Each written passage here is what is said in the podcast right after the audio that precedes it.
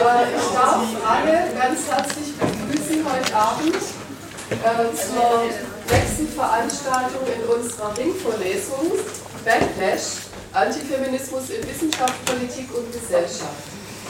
Ich freue mich sehr, dass heute Annalena Oldemeyer zu uns spricht. Alle haben ja das Programm vorliegen und haben es auch studiert.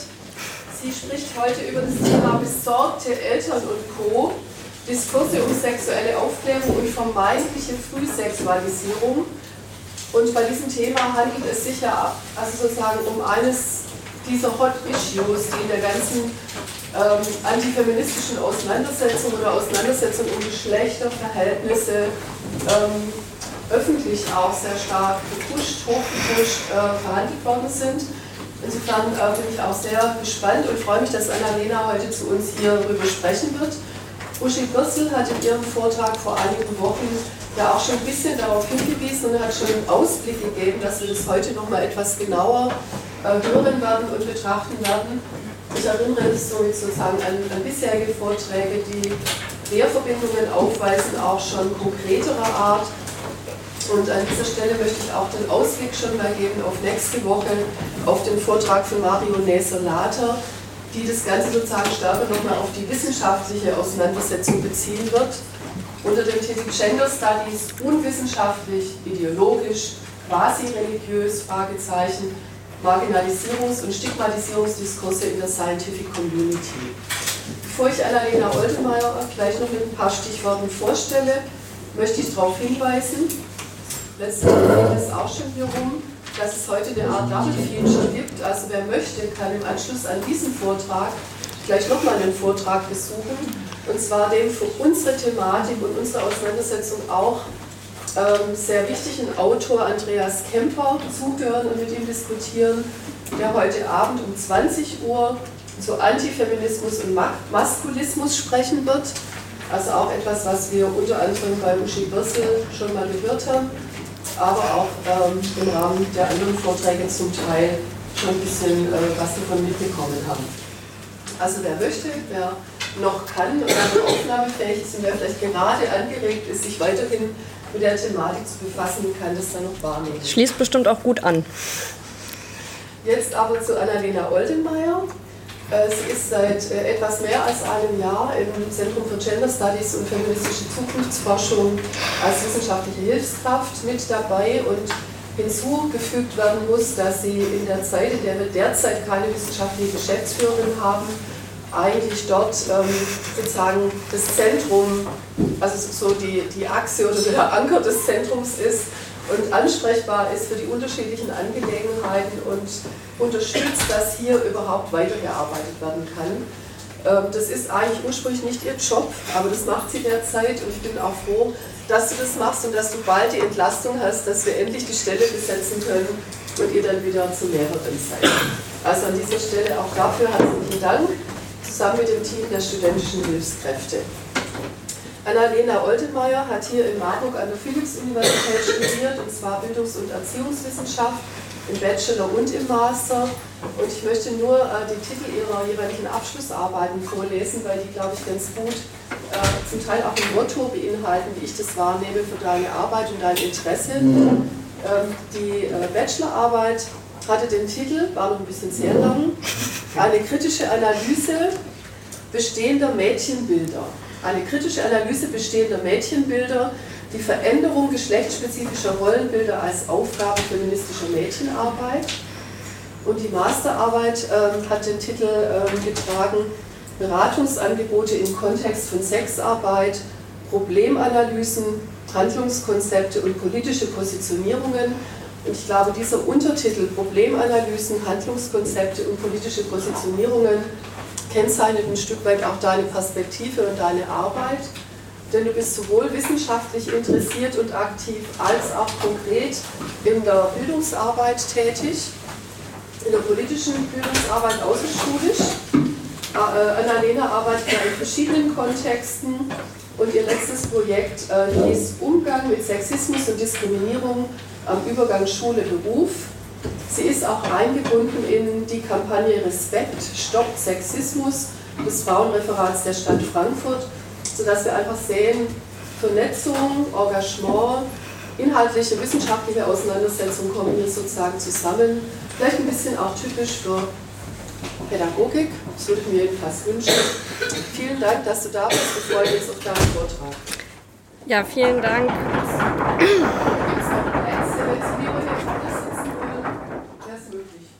Vielen Dank für die ausführliche Vorstellung. Ähm, genau. Der Vortrag trägt den Titel Besorgte Eltern und Co. Diskurse um sexuelle Aufklärung und vermeintliche Frühsexualisierung und es soll gehen um antifeministische Angriffe auf Sexualpädagogik und dabei werde ich mich auch, ähm, so wie du das als Hot Issues beschrieben hast, vor allem auf die Änderungen im hessischen Lehrplan für Sexualerziehung beziehen. Ähm, es wäre gut, wenn Sie sich die Fragen eher fürs Ende aufsparen. Ich versuche mich eher kurz zu halten und vielleicht ist dann auch noch mal Zeit und Gelegenheit, um auf bestimmte Sachen noch mal tiefer einzugehen. Vorweg, worum soll es gehen? Bereits seit 2013 stößt das Vorhaben, sexuelle und geschlechtliche Vielfalt in bundesdeutschen Lehrplänen zu verankern, immer wieder auf Widerstand. Beginn der bundesweiten Proteste war die 2013 veröffentlichte Petition mit dem Titel Kein Bildungsplan 2015 unter der Ideologie des Regenbogens, die sich gegen den neuen Bildungsplan in Baden-Württemberg richtete. Auch die Kasseler Professorin Elisabeth Tuider geriet 2014 ins Visier der GegnerInnen. Ihr Buch Sexualpädagogik der Vielfalt, Praxismethoden zu Identitäten, Beziehungen, Körper und Prävention für Schule und Jugendarbeit, veröffentlicht 2008, erlangte 2014 mediale Aufmerksamkeit nach einer Reihe kritischer Presseberichte und einer durch Akif Perinci ins Leben gerufenen Kampagne, die zu einer Reihe öffentlicher Anfeindungen und Drohungen gegen die Sozialwissenschaftlerin führte. Politische Bündnisse wie die Demo für alle oder besorgte Eltern positionieren sich seitdem immer wieder gegen in Anführungsstrichen Genderideologie und auch in Anführungsstrichen Frühsexualisierung im Schulunterricht, zum Beispiel nach der Novellierung des hessischen Lehrplans für Sexualerziehung im Sommer 2016. Wie der Titel bereits verrät, soll es in dem, verrät, soll es in dem Vortrag um besorgte Eltern oder wie die Zeitung Lotta vielleicht treffender betitelte besorgniserregende Eltern gehen. Das heißt, betrachtet werden sollen Bündnisse, die in den letzten Jahren versuchten, gegen sexualpädagogische Ansätze, vor allem im institutionellen Rahmen von Schulen und Kindertagesstätten zu mobilisieren. Der von mir gewählte Titel benennt zwar das Bündnis der besorgten Eltern explizit, das aber vor allem deshalb, weil er die Akteurinnengruppe der etwas passender betitelt als zum Beispiel die Demo für alle, die Ihnen vielleicht schon bekannt ist, die auf den ersten Blick auch für das Gegenteil der geforderten Inhalte einstehen könnte. Innerhalb des Vortrags sollen die Argumentationen der GegnerInnen genauer beleuchtet werden. Welchen Logiken folgt die Ablehnung der sexuellen und geschlechtlichen Vielfalt als Bildungsziel? In welchem Zusammenhang steht sie mit aktuellen anderen antifeministischen Diskursen? Beispielhaft soll sich den Diskursen anhand der Novellierung des hessischen Lehrplans und den daran anknüpfenden Protesten genähert werden. Jetzt kommen wir auch zur Gliederung. Genau, zunächst einmal möchte ich noch mal auf verschiedene Begrifflichkeiten eingehen die so im Raum stehen und in verschiedenen Kontexten verwendet werden. Danke. Ähm, zum Beispiel Antifeminismus und Antigenderismus und möchte noch mal ein paar Hintergrundinformationen dazu geben, wo kommen diese Begriffe denn her und was meinen sie eigentlich. Dann werde ich genauer auf die Proteste gegen Sexualpädagogik in Hessen eingehen und daran anschließend zentrale Argumentationsmuster und Strategien der GegnerInnen versuchen zu erläutern. Damit wir dann wissen, worum es eigentlich geht und gegen was sich diese Proteste denn richten und gegen was da rebelliert wird, werde ich kurz und knapp versuchen, so gut es geht, auf sexualpädagogische Ansätze und im Detail eben auf diesen geänderten Lehrplan einzugehen. Und im Anschluss daran würde ich vielleicht noch ein paar Gedankengänge dazu, wie geht man denn mit diesen Diskursen und diesen Widerständen um.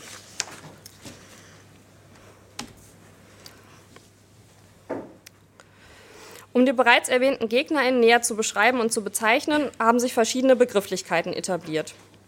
Sowohl in Selbstbezeichnungen als auch in, analytischen Diskurse, in den analytischen Diskursen über sie. Diese Begriffe unterscheiden sich voneinander. Wie klar und zutreffend sind sie und welche Inhalte transportieren sie, gewollt oder ungewollt?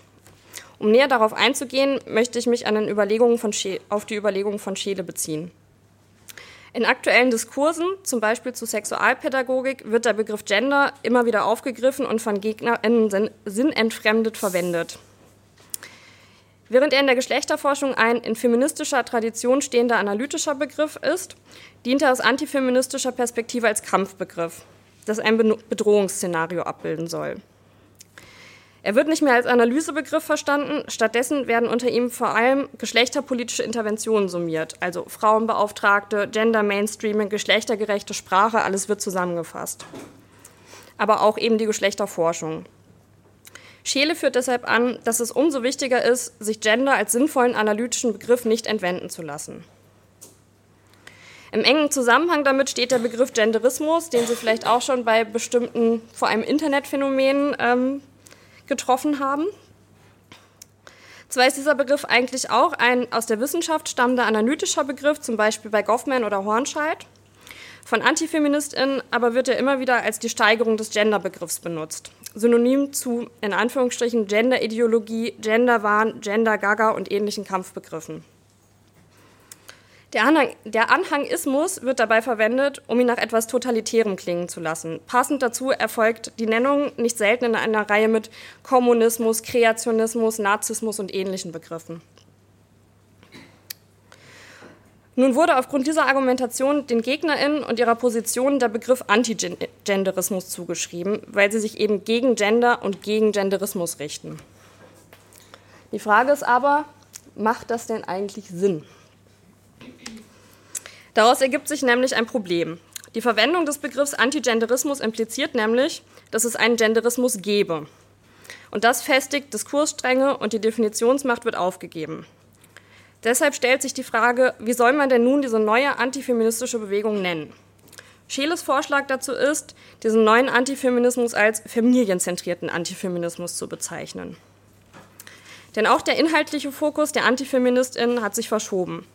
Zuvor standen Männer und der vermeintliche Verlust ihrer Rechte im Vordergrund, so zum Beispiel, wie, so zum Beispiel bei AkteurInnen wie der Online-Plattform Wikimania oder der Bewegung Väteraufbruch.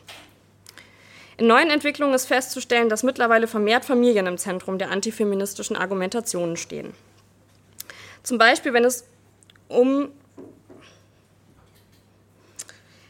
Zum Beispiel, wenn es um bzw. gegen die Ehe für alle geht, um Abtreibung oder eben um Sexualpädagogik.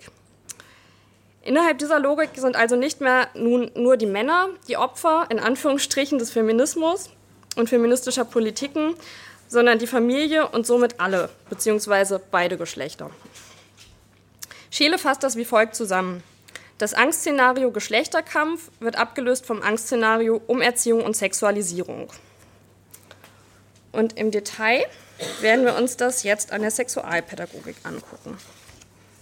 Kurz damit Sie wissen, was überhaupt in den letzten Monaten passiert ist in dieser Debatte. Im August 2016 wurde, wie bereits erwähnt, der hessische Lehrplan für Sexualerziehung novelliert.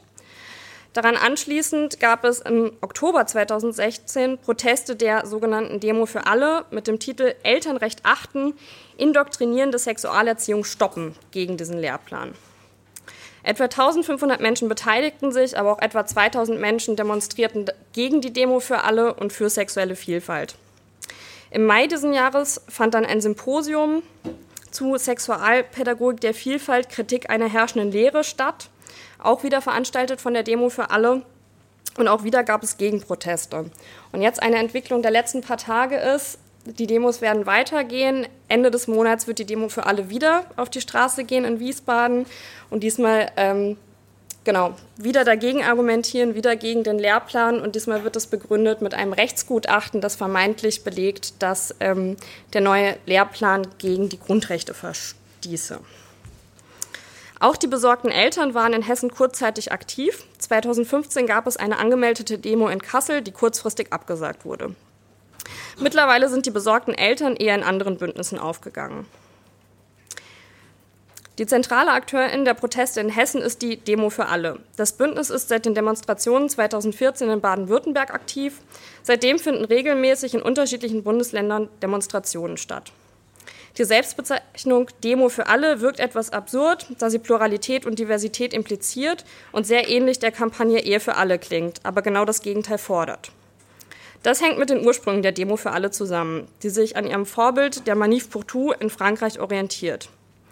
Diese begannen 2012 als Gegenbewegung gegen die Mariage pour tout und kritisierten nicht nur die partnerschaftliche Gleichstellung, sondern vor allem auch das Adoptionsrecht homosexueller Paare und stellten dies in den Fokus der Argumentation. Also auch hier wurde mit Familie und Kindheit argumentiert. Auch die Symboliken und Abbildungen, die die Demo für alle verwendet, sind aus Frankreich abgekupfert. Beispielsweise das Logo mit den stereotyp männlichen und weiblich dargestellten Kindern in rosa und blau. Ich habe hier mal das Selbstverständnis der Demo für alle mitgebracht. Das ist auf der Homepage des Bündnisses zu finden und lese das jetzt einmal vor. Die Demo für alle fordert in Übereinstimmung mit dem Grundgesetz. Die Familie, Fundament unserer Gesellschaft, ist als unabhängige, eigenverantwortliche Gemeinschaft anzuerkennen, zu schützen und zu unterstützen. Die Ehe ist zu schützen als der auf Lebenszeit angelegte öffentliche Bund, den ein Mann und eine Frau in freier Entscheidung miteinander schließen, um einander zu lieben, eine Familie zu gründen und ihre Kinder zu erziehen. Jedes Kind hat ein Recht darauf, von einer biologischen Mutter und einem biologischen Vater abzustammen. Das Recht des Kindes von Mutter und Vater erzogen zu werden, muss auch im Fall einer Adoption geachtet werden. Der Staat hat zu respektieren, dass an erster Stelle Mutter und Vater für die Erziehung ihrer Kinder verantwortlich sind. Dieses natürliche Recht der Eltern darf auch in Schulen und Kitas, insbesondere in Erziehungsfragen zur Sexualität, nicht missachtet werden. Zum Schutz der Kinder ist auf Scham- und persönlichkeitsverletzende Unterrichtsinhalte in Wort, Bild und Ton zu verzichten. Jede aktive Indoktrination der Kinder im Sinne des Gender Mainstreaming, zum Beispiel durch Infragestellung der natürlichen Geschlechter- und Familienbilder, muss gestoppt werden. Ich werde es jetzt erstmal unkommentiert stehen lassen. Ich werde an späterer Stelle nochmal darauf zurückkommen und vielleicht kommen wir auch in der Diskussion nochmal darauf, das näher auseinanderzunehmen. Das hier ist die Vorderseite des Flyers, mit der ähm, für die Demo vergangenes Jahr geworben wurde, die unter dem Motto Elternrecht achten, indoktrinierende Sexualerziehung stoppen stand. Was ich daran ganz spannend finde, ist, wenn man sich mal ähm, unten diese lange Liste der BündnispartnerInnen anschaut, wer denn da so alles auftaucht und dass es doch eine ganze Summe an UnterstützerInnen ist. Ähm, und ich habe mir mal den Spaß gemacht und habe stichprobenartig verschiedene Namen, die mir überhaupt nichts gesagt haben, rausgesucht und geguckt, was wollen die denn, wofür treten die ein. Zum Beispiel die CDL, Christdemokraten für das Leben. Die lehnen zum Beispiel die Abtreibung ab, ähm, lehnen die Pille danach ab und sind aber zum Beispiel auch gegen die Organspende. Das waren die Forderungen, die da auf der Homepage aufgeführt waren. Ein weiteres Beispiel ist die CV, äh, DVCK, Deutsche Vereinigung für eine christliche Kultur. Die wiederum haben eine Aktion Kinder in Gefahr, so nennt die sich. Und da habe ich mir mal die drei aktuellsten Meldungen angeschaut, die sozusagen da im News-Ticker drin standen. Und es waren die folgenden. Erstens, kein Gender in Hessens Schulen. Zweitens, Deutschland braucht einen Aktionsplan gegen Pornografie. Und drittens, stoppen Sie die antichristliche Hassmusik. Nur um das. Können Sie sich gerne im Detail anschauen, ist ganz unterhaltsam. Ähm, Manche andere Namen, die da so draufstehen, die sagen Ihnen vielleicht eher was, aber ähm, genau, das wäre jetzt eine ganz schön lange Arbeit, sich die im Detail anzuschauen. Das können Sie gerne selbst machen. Auch AfD oder Junge Freiheit vertreten Positionen gegen Sexualpädagogik, wie bereits vor einigen Wochen im Vortrag von Uschi Birsel berichtet. Das deutet zum einen darauf hin, dass das Thema des familienzentrierten Antifeminismus zurzeit als Kit zwischen verschiedenen politischen AkteurInnengruppen dient. Twitter bezeichnet diese Zusammenschlüsse gegen Sexualpädagogik als, Zitat, breites Bündnis verschiedener diskursiver AkteurInnen, bestehend aus rechtsextremen, rechtspopulistischen, konservativen, religiös-christlich-fundamentalistischen, faschistischen und rechtsliberalen Kreisen. Gleichzeitig wird aber auch deutlich, dass es zwischen den Personengruppen nicht nur inhaltliche, sondern auch personelle Überschneidungen gibt. Es ist kein Zufall, dass zum Beispiel Beatrice von Storch oder auch Birgit Kelle zu den zentralen AkteurInnen der Demo für alle gehören. Beide sind stark vernetzt und tauchen in unterschiedlichen Kontexten auf. Von Storch wird Ihnen wahrscheinlich was sagen, ähm, ist eben Mitorganisatorin dieser Veranstaltung und auch stellvertretende Bundesvorsitzende der AfD. Ich weiß nicht, wer von Ihnen Birgit Kelle kennt. Also sie ist relativ bekannt, weil sie vor allem durch sehr, sehr viele Talkshows getingelt ist in den letzten Monaten und da immer wieder zu Gender Mainstreaming und Ähnlichem gesprochen hat. Ist die, sie ist die Autorin des Buches Gender Gaga und auch des Buches Mach doch einfach die Bluse zu. Das wurde veröffentlicht in den, ähm, im Kontext der Sexismusdiskussionen vor einiger Zeit. Sie ist Autorin bei der Jungen Freiheit Und sie ist auch Vorsitzende des Vereins Frau 2000 Plus, der auch auf dieser Liste auftaucht, der UnterstützerInnen und Bündnispartner in der Demo für alle. Soweit zur Vorderseite des Flyers. Auf der Rückseite sind jetzt nochmal die Forderungen und ähm, genau, die Forderungen vor allem aufgeführt und auch die Beschreibung des Vereins nochmal. Das kürze ich jetzt ein bisschen ab. Gegen das Votum des Land der Landeselternvertretung und ohne, öffentlichen, ohne öffentliche Diskussion hat Kultusminister Alexander Lorz, CDU, am 19. August 2016 einen radikalen Sexualerziehungslehrplan erlassen. Fächerdecken, fächerübergreifend sollen alle Kinder zur Akzeptanz verschiedener sexueller Orientierungen und geschlechtlicher Identitäten erzogen werden und unter anderem folgende Themen verbindlich bearbeiten. Sechs- bis zehnjährige Schüler, kindliches Sexualverhalten und gleichgeschlechtliche Partnerschaften. Zehn- bis zwölfjährige Schüler, unterschiedliche sexuelle Orientierungen und geschlechtliche Identitäten, in Klammern hetero, bi, homo und, Tran und Transsexualität. 13- bis 16-jährige Schüler. Erste sexuelle Erfahrungen, Schwangerschaftsabbruch, Paragraph 218 StGB und Beratungsangebote, Aufklärung über sexuelle Orientierung und Geschlechtsidentität, gegebenenfalls Unterstützung für Schülerinnen und Schüler beim Coming Out. 16- bis 19-jährige Schüler, Adoption, Leihmutterschaft, künstliche Befruchtung, geschlechtsspezifisches Rollenverhalten, das Recht auf sexuelle Selbstbestimmung. Und weiter heißt es auf dem Flyer, im Lehrplan heißt es ausdrücklich, dass die Sexualerziehung für alle Schülerinnen und Schüler verbindlich und nicht an die Zustimmung der Eltern gebunden ist. Das ist Sexualerziehung mit der Brechstange. Dieser Lehrplan nimmt keine Rücksicht auf Schamgefühle und die Intimsphäre von Kindern und Jugendlichen und ist eine Kampfansage gegen das Erziehungsrecht der Eltern. Wenn die CDU-grüne Regierung geglaubt hat, diesen indoktrinierenden Sexualerziehungslehrplan ohne Widerstand einsetzen zu können, dann irrt sie. Dieser Lehrplan muss weg. Kommen Sie deshalb zur Demo für alle. Auch das lasse ich erstmal unkommentiert stehen.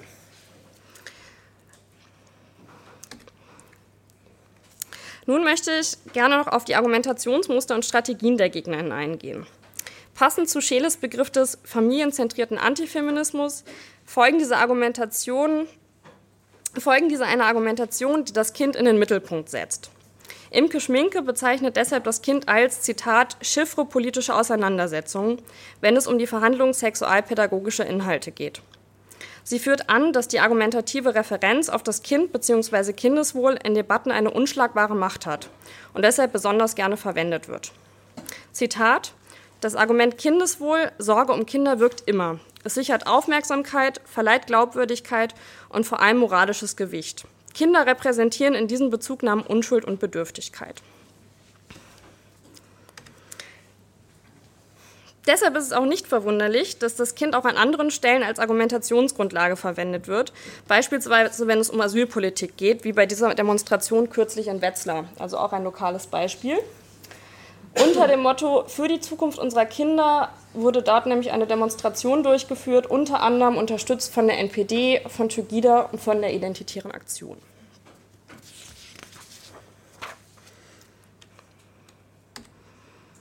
Aber zurück zur Sexualpädagogik.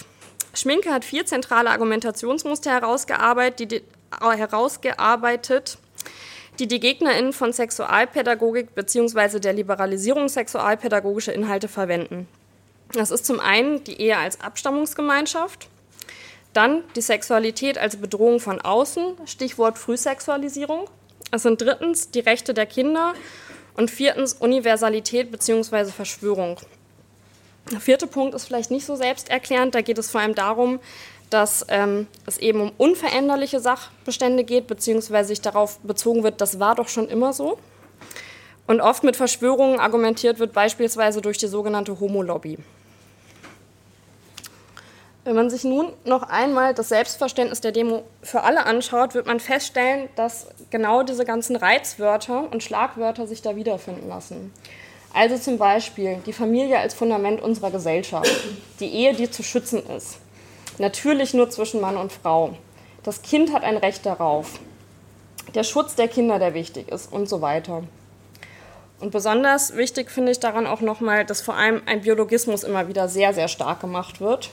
Ähm, also zum Beispiel das natürliche Recht der Eltern oder die natürlichen Geschlechter- und Familienbilder. Da könnte man sich jetzt sicher länger drüber streiten, wo das herkommt. Anschließend daran hat auch Tuida etwas herausgearbeitet, und zwar benennt sie drei wiederkehrende Argumentationsstrategien, ähm, die sie immer wieder in verschiedenen Kontexten wiederfindet. Das sind zum einen diskursive Verkettungen, das sind Dekontextualisierungen und das Angstschüren. Genau, ich habe dafür mal ein paar prägnante Beispiele rausgesucht.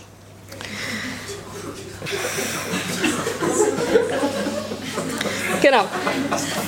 Hier sehen Sie ähm, den Header der Kampagne Gender mich nicht, der jungen Freiheit. Wenn Sie vor ein paar Wochen beim Vortrag von Uschi Birsel da waren, haben Sie das wahrscheinlich auch schon mal kurz gesehen.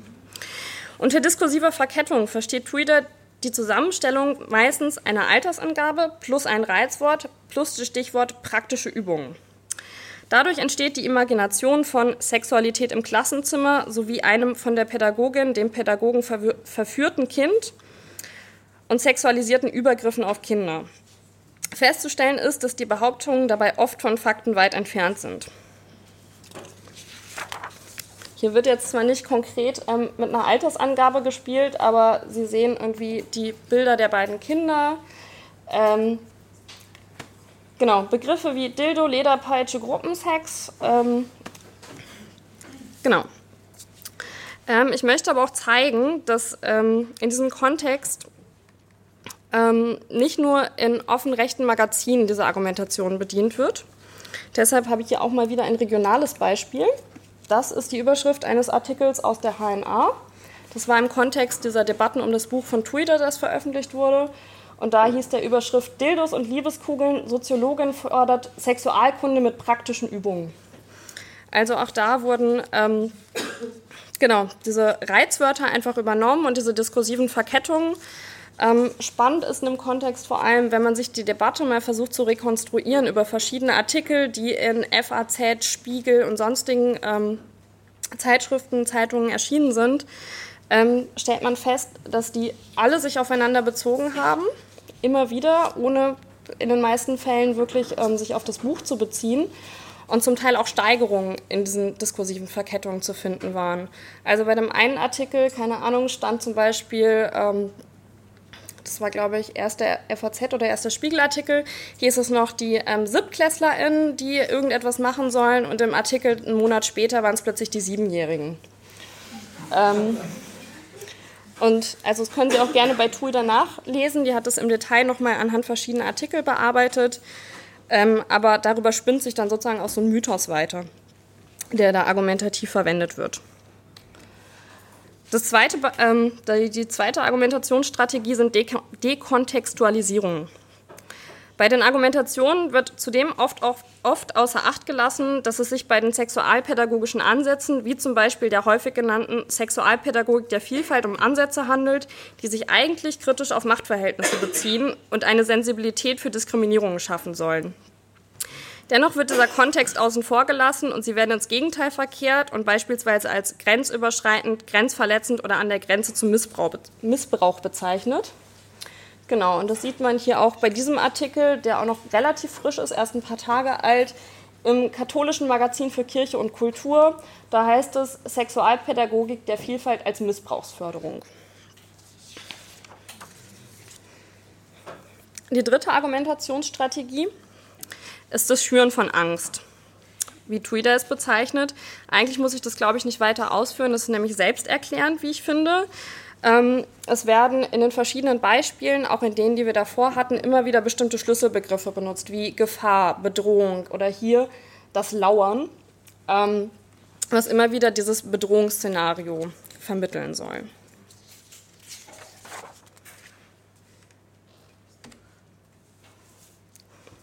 Schminke deutet diese Argumentationsstrategien wie folgt.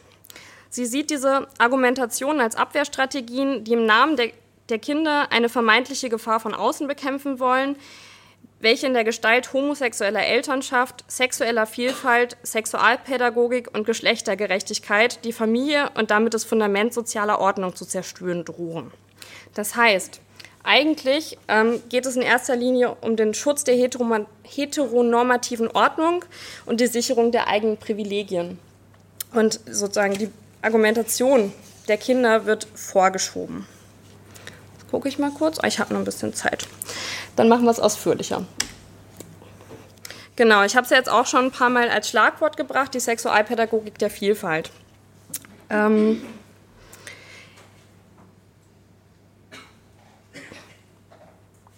genau. Ähm, Henningsen, Tuida und Timmermans haben ähm, gemeinsam ein ganz tolles Buch geschrieben, da können Sie gerne auch mal reingucken, genau um aktuelle Debatten zu Sexualpädagogik. Und sie stellen fest, insbesondere die Sexualpädagogik der Vielfalt hat in den gegenwärtigen politischen und medialen Debatten eine besondere Aufmerksamkeit erfahren. Aus fachwissenschaftlicher Sicht kam es hierbei zu einigen Verdrehungen und Unterstellungen, was Sexualpädagogik tut, wie sie arbeitet und welches ihre theoretischen, empirischen und fachlichen Prämissen sind. Ähm, deshalb haben sie genau diese öffentliche Aufmerksamkeit für das Thema genutzt, um in ihrem Sammelband diese Unterstellungen zu korrigieren ähm, und Fachdebatten voranzutreiben. Ähm, die bereits öfter erwähnte Sexualpädagogik der Vielfalt definieren sie wie folgt. Diese nimmt die Existenz vielfältiger Lebensformen sowie geschlechtlicher und sexueller Positionierung zum Ausgangspunkt pädagogischen Handelns und bezieht dabei Macht- und Ungleichheitsanalysen ein. Das ist wirklich nur ein Satz und ganz, ganz knapp. Damit kann man Bücher füllen. Also wenn Sie sich genauer damit beschäftigen müssen, ähm, das ist sehr schwierig, das gerade im Rahmen dieses Vortrags zu machen. Ähm, obwohl dies in der öffentlichen Debatte um Sexualpädagogik nicht so scheint, gibt es sehr viele verschiedene Möglichkeiten, sexualpädagogische Ansätze zu differenzieren. Zum Beispiel repressive Sexualerziehung, liberal-affirmative Sexualerziehung und emanzipatorische Sexualerziehung. Das heißt, nicht nur die öffentlichen Debatten um Sexualerziehung, sondern auch die Fachdebatten unterliegen Diskursverschiebungen und entwickeln sich weiter. Für das Verständnis der derzeitigen Debatten habe ich mal versucht ähm, zu differenzieren, welche Bereiche sexualpädagogischer Praxis werden eigentlich von den GegnerInnen in einen Topf geworfen und miteinander vermengt. Ähm, und habe das hier mal aufgeschlüsselt in verschiedene Bereiche, und zwar innerschulisch und außerschulisch. Und ich habe es jetzt explizit sexualpädagogischen Inhalt genannt. Da könnte man wahrscheinlich auch länger drüber debattieren, aber ich hoffe, Sie wissen, was ich meine. Also zum einen einmal Aufklärungsangebote mit explizit sexualpädagogischem Inhalt an Schulen, also das, was die meisten Menschen sich unter klassischem Aufklärungsunterricht vorstellen, zum Beispiel zum Thema Verhütung. Dann gibt es eben oder ähnliche Inhalte, die aber von externen TrägerInnen zum Beispiel in Schulklassen durchgeführt werden. Beispiel ist davon Pro Familia, die ja ähm, zum Beispiel in Schulklassen gehen und dort über Verhütung, über Schwangerschaft sprechen und weiterbilden. Ähm, und die anderen Bereiche sind sexualpädagogische Inhalte, die eher Antidiskriminierungsarbeit sind. Das heißt, oder das wäre nach meinem Verständnis zum Beispiel in der Schule die Neuerung des hessischen Lehrplans für Sexualaufklärung und außerhalb von Schule bzw. außerschulische AkteurInnen, die in Schule gehen, zum Beispiel ähm, das Netzwerk Schlau. Ich weiß nicht, wer von Ihnen das schon mal gehört hat. Ähm, genau, also das ist eine Initiative, die in Schulen geht und Schulklassen ähm, zum Beispiel etwas über Homosexualität, Diskriminierungserfahrungen und Outingprozesse erzählt. Genau, und genau auf diesen Lehrplan, um den es ja die meiste Zeit geht in Debatten, möchte ich jetzt nochmal genauer eingehen. Wie bereits berichtet, wurde der hessische Lehrplan für Sexualerziehung an allgemeinbildenden und beruflichen Schulen im August vergangenen Jahres novelliert und trat daraufhin in Kraft. Doch was sind eigentlich die Änderungen? Was ist daran neu? Der zentrale Unterschied ist, dass nun die Akzeptanz der Vielfalt sexueller Orientierungen und Geschlechteridentitäten als verbindliches Bildungsziel festgelegt ist. Neben der Ehe, die, Zitat, unter dem besonderen Schutz der staatlichen Ordnung steht, finden jetzt auch Patchwork-Familien, homosexuelle Lebensgemeinschaften und andere Formen des Zusammenlebens explizit Erwähnung. Entgegen verschiedener Widerstände, beispielsweise des Landeselternbeirats, der sich an dem Begriff Akzeptanz störte, erklärte Kultusminister Lorz, da nun einmal jeder Mensch nach seinen persönlichen Wertvorstellungen und Orientierungen seine Sexualität gestalten können soll, ist das natürlich auch ein Ziel, dass die, dass die dass das diskriminierungsfrei und wechselseitig akzeptiert wird. Darüber, glaube ich, muss man nicht streiten. Das hat er in einem Interview mit der Welt gesagt. Der Kultusminister begründete die Änderung des Lehrplans damit, der aus dem, 2000, aus dem Jahr 2007 stammende Lehrplan sei den Veränderungen gesellschaftlicher Bedingungen nicht mehr gerecht geworden. In dem neuen Lehrplan wird Sexualerziehung als fächerübergreifender Erziehungsauftrag festgelegt. Das heißt, SchülerInnen sollen altersgemäß mit den biologischen, ethnischen, religiösen, kulturellen, emotionalen und sozialen Bezügen menschlicher Sexualität vertraut gemacht werden. Zwar soll die klassische Sexualkunde als Wissensvermittlung weiterhin dienen, zusätzlich betont wird aber vor allem insgesamt ein wertschätzendes schulisches Klima, in dem Diskriminierungen entgegengewirkt wird. Und ich habe jetzt mal, wir hatten das eben bei, den, ähm, bei dem Flyer von der Demo für alle, wo auf verschiedene ähm, Punkte eingegangen wurde. Ich habe jetzt mal einen Teil sowohl aus der alten als auch aus der neuen Fassung rausgenommen, ähm, um ein bisschen zu vergleichen, was hat sich denn da eigentlich genau geändert. Bei der Fassung 2016 ähm, wird als verbindliche, als verbindliche Themen für 6- bis 10-Jährige festgehalten, der menschliche Körper, Bau und Entwicklung, Unterschiede der Geschlechter, kindliches Sexualverhalten, ich mag mich, ich mag dich, ich sage Nein, Prävention sexuellen Missbrauchs, die Rolle von Medien und ihr Bezug zu mir, unterschiedliche Familiensituationen, zum Beispiel Patchwork-Familien, alleinerziehende Pflegefamilien, gleichgeschlechtliche Partnerschaften, Schwangerschaft, Geburt, Prävention sexuellen Missbrauchs. In der Fassung von 2007 da war es noch ein Vorschlag, es war nicht verbindlich. Ähm, und da war es auch nicht sozusagen die Altersgruppe, die angesprochen wurde, sondern die Primarstufe. Da waren es die folgenden Themen. Kinder in unterschiedlichen Familiensituationen. Ich mag mich, ich mag dich. Ich sage Nein, Prävention sexuellen Missbrauchs. Informationen über Hilfsmöglichkeiten bei sexuellem Missbrauch. Der kleine Unterschied wird größer, Vorbereitung auf die Pubertät und kindliches Sexualverhalten. So, und da kann man jetzt ganz gut sehen, wie viel oder beziehungsweise wie viel nicht sich geändert hat. Genau, zum einen ist es, wie schon gesagt, dass jetzt die Themen verbindlich gesetzt wird und nicht mehr nur ähm, als Themenvorschlag. Neu ist die Rolle von Medien und ihr Bezug zu mir beziehungsweise zu den Kindern. Ein Unterschied ist, dass jetzt bei den unterschiedlichen Familiensituationen explizit darauf eingegangen wird, dass das auch gleichgeschlechtliche Partnerschaften sein können und Schwangerschaft und Geburt sind neu. Das heißt also, die konkreten Änderungen des Lernstoffs sind eher marginal. Viel relevanter ist die Betonung der fächerübergreifenden Behandlung der Thematik und das Bekenntnis zu sexueller und geschlechtlicher Vielfalt als gesellschaftliche Realität.